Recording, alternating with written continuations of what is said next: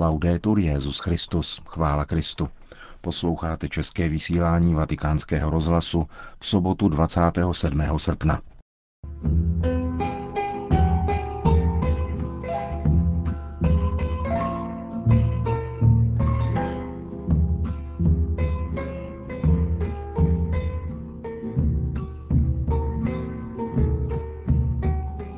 Milosedenství není manažerská teorie, řekl papež František ve videoposelství natočeném u příležitosti celoamerických oslav svatého roku milosedenství v kolumbijské Bogotě.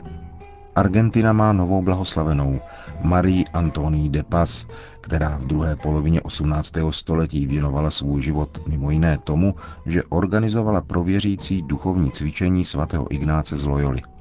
Taková jsou témata našeho dnešního pořadu, kterým provází Milan Glázer.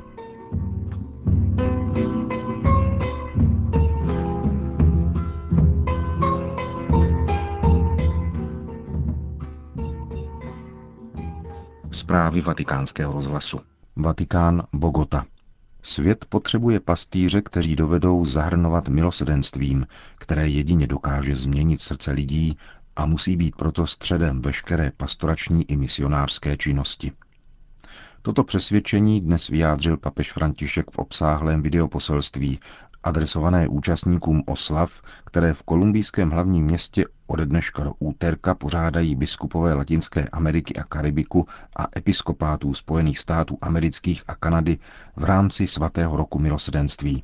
Petrův nástupce podal výklad slov svatého Pavla z prvního listu Timotejovi. Nauka, na kterou je podle apoštola národů spolehnutí, je fakt, že se všem dostalo milosedenství, zvláště Pavlova slova Ježíš Kristus na mě jako na prvním ukázal celou svoji zhovývavost.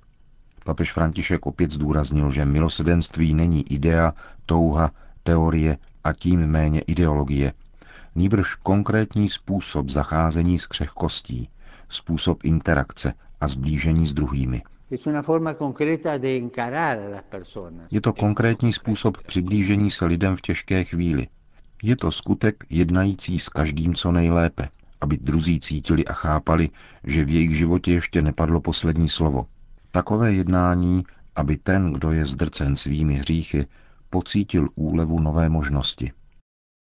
Bůh, komentoval dále Petrův nástupce svatého Pavla, dává zrod hnutí, které vede od rukou k srdci.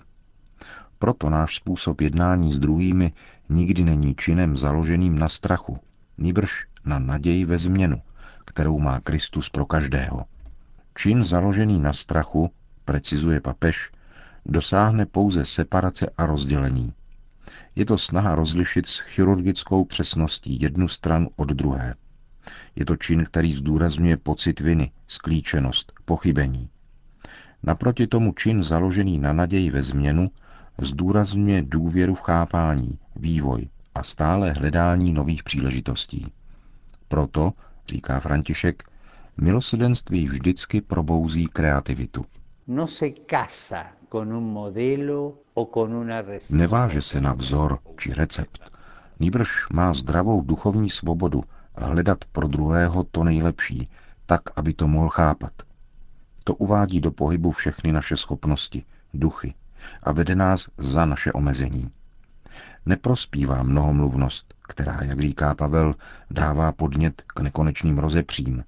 Jednání založené na naději ve změnu je neúnavné porozumění, které rozbuší srdce a dá pohotovost našim rukám.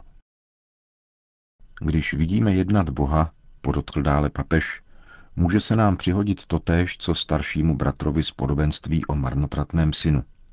A může nás skandalizovat něha a obětí daném bratrovi, který zradil.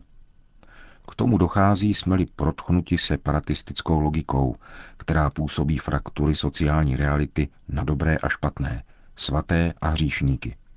Zatím se skrývá ztráta paměti a pravdy, že jako první odpustil Bůh také mě. No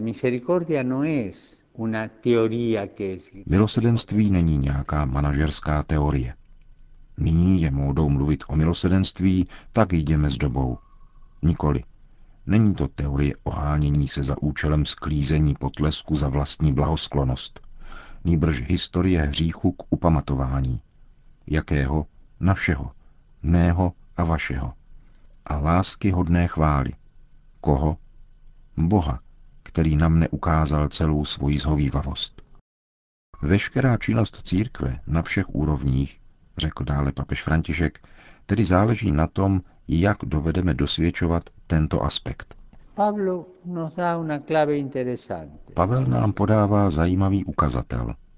Připomíná nám, že to, co jej proměnilo v apoštola, je způsob, jak s ním naložil pán, způsob, jakým vstoupil do jeho života. Ukázal na mne celou svoji zhovývavost. Učedníkem jej učinila důvěra, kterou mu projevil Bůh, navzdory mnoha jeho hříchům.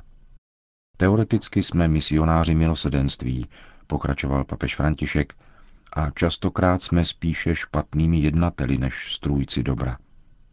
V dnešním zraněném světě je zapotřebí prosazovat, stimulovat a doprovázet pedagogii milosedenství. Srdcem pastorace je zhovývavost osvojená z vlastní zkušenosti. Dojem z odpuštění, který se stává uměním jednat s našimi bratry způsobem, jakým Bůh jednal s námi. Učit se jednat zhovývavě znamená učit se od mistra, který se nám stal bližním. Beze strachu před těmi, kdo byli skartováni a jsou poznamenáni či ocejchováni hříchem. Učit se podávat ruku tomu, kdo padl, bez ohledu na komentáře.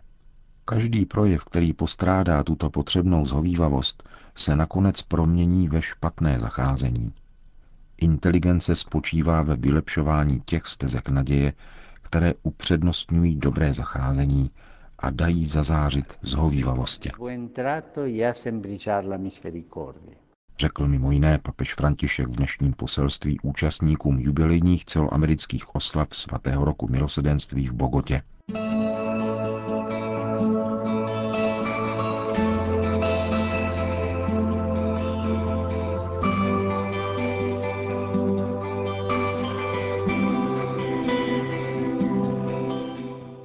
Argentina.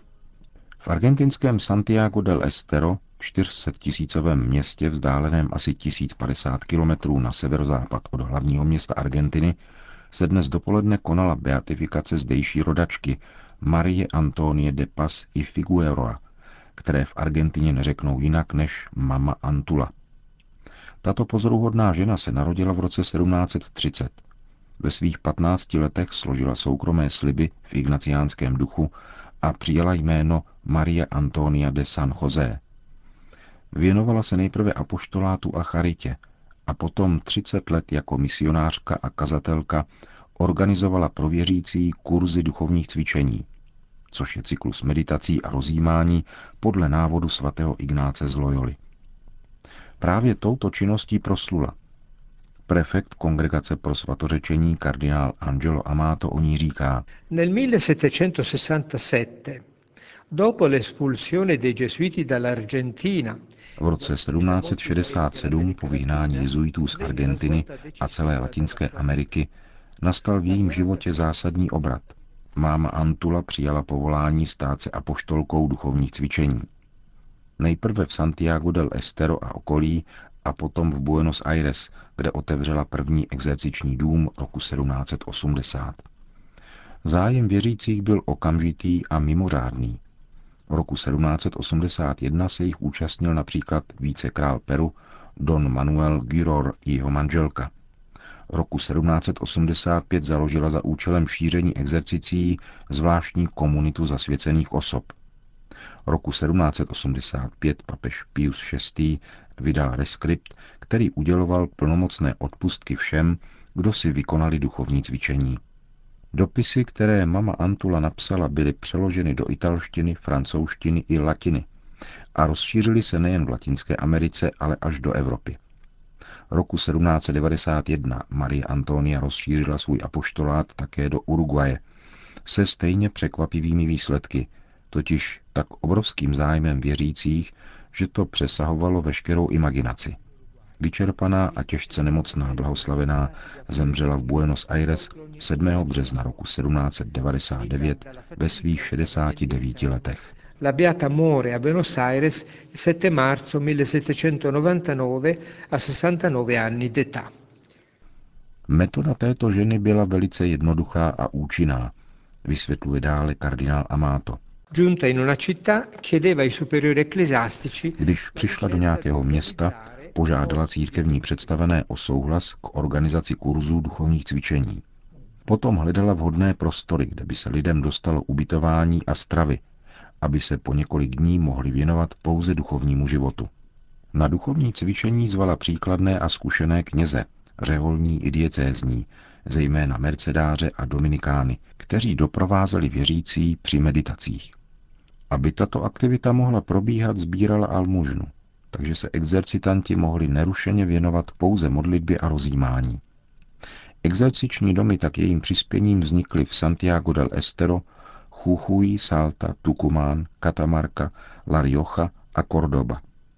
Například v Kordobě, uvádí kardinál Amato, se roku 1778 během tří měsíců účastnilo exercicí na tři tisíce lidí, mužů i žen, přišlých i ze vzdálených farností. Během osmi let si ignaciánské exercicie vykonalo v Buenos Aires 70 tisíc lidí. Přitom je třeba vzít do úvahy, že Argentina v té době nebyla zdaleka tolik zalidněná jako dnes.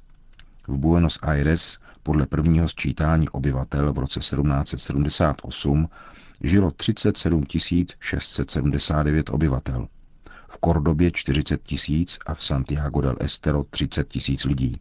Obyvatelstvo na území, ve kterém se pohybovala Marie Antonia, čítalo koncem 18. století přibližně 400 tisíc. Připomeňme, že v době vyhnání jezuitů mělo tovaristvo Ježíšovo v provinciích Buenos Aires, Cordoba a Tucumán 60 domů, z nichž 14 bylo kolejí. Dále 16 redukcí u řeky Uruguay, 13 při řece Paraná, 8 v Gran Chaco a 10 mezi Indiány Chiquitos. Jezuitů zde působilo celkem 457, z nich 53 byli Němci, 17 Italové, 4 Angličané, 1,80 míšenců a tři stovky Španělů. Marie Antonia o svém nadchnutí pro duchovní cvičení svatého Ignáce napsala v listu svému rodákovi otci Gaspar Juarézovi, který byl nucen spolu s ostatními jezuity odejít do exilu do Říma. Vlastně nevím, jak to začalo. Jedině Bůh ví, že tato inspirace byla velice mocná.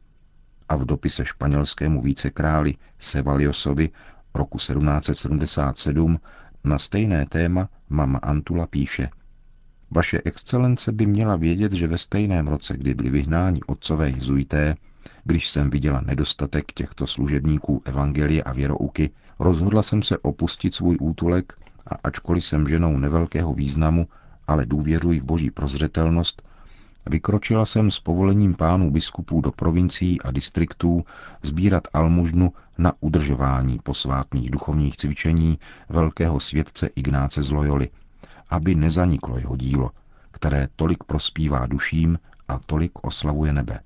Vysvětlovala svoji aktivitu nová argentinská blahoslavená. Její dnešní beatifikace se konala v městském parku Aguirre a byla pro Argentince národní slavností, které se účastnili desetitisíce lidí, Mezi nimiž byli i krajští političtí představitelé a argentinská víceprezidentka Gabriela Michetti. Beatifikační liturgii předsedal kardinál Angelo Amato spolu se 40 biskupy různých argentinských diecézí.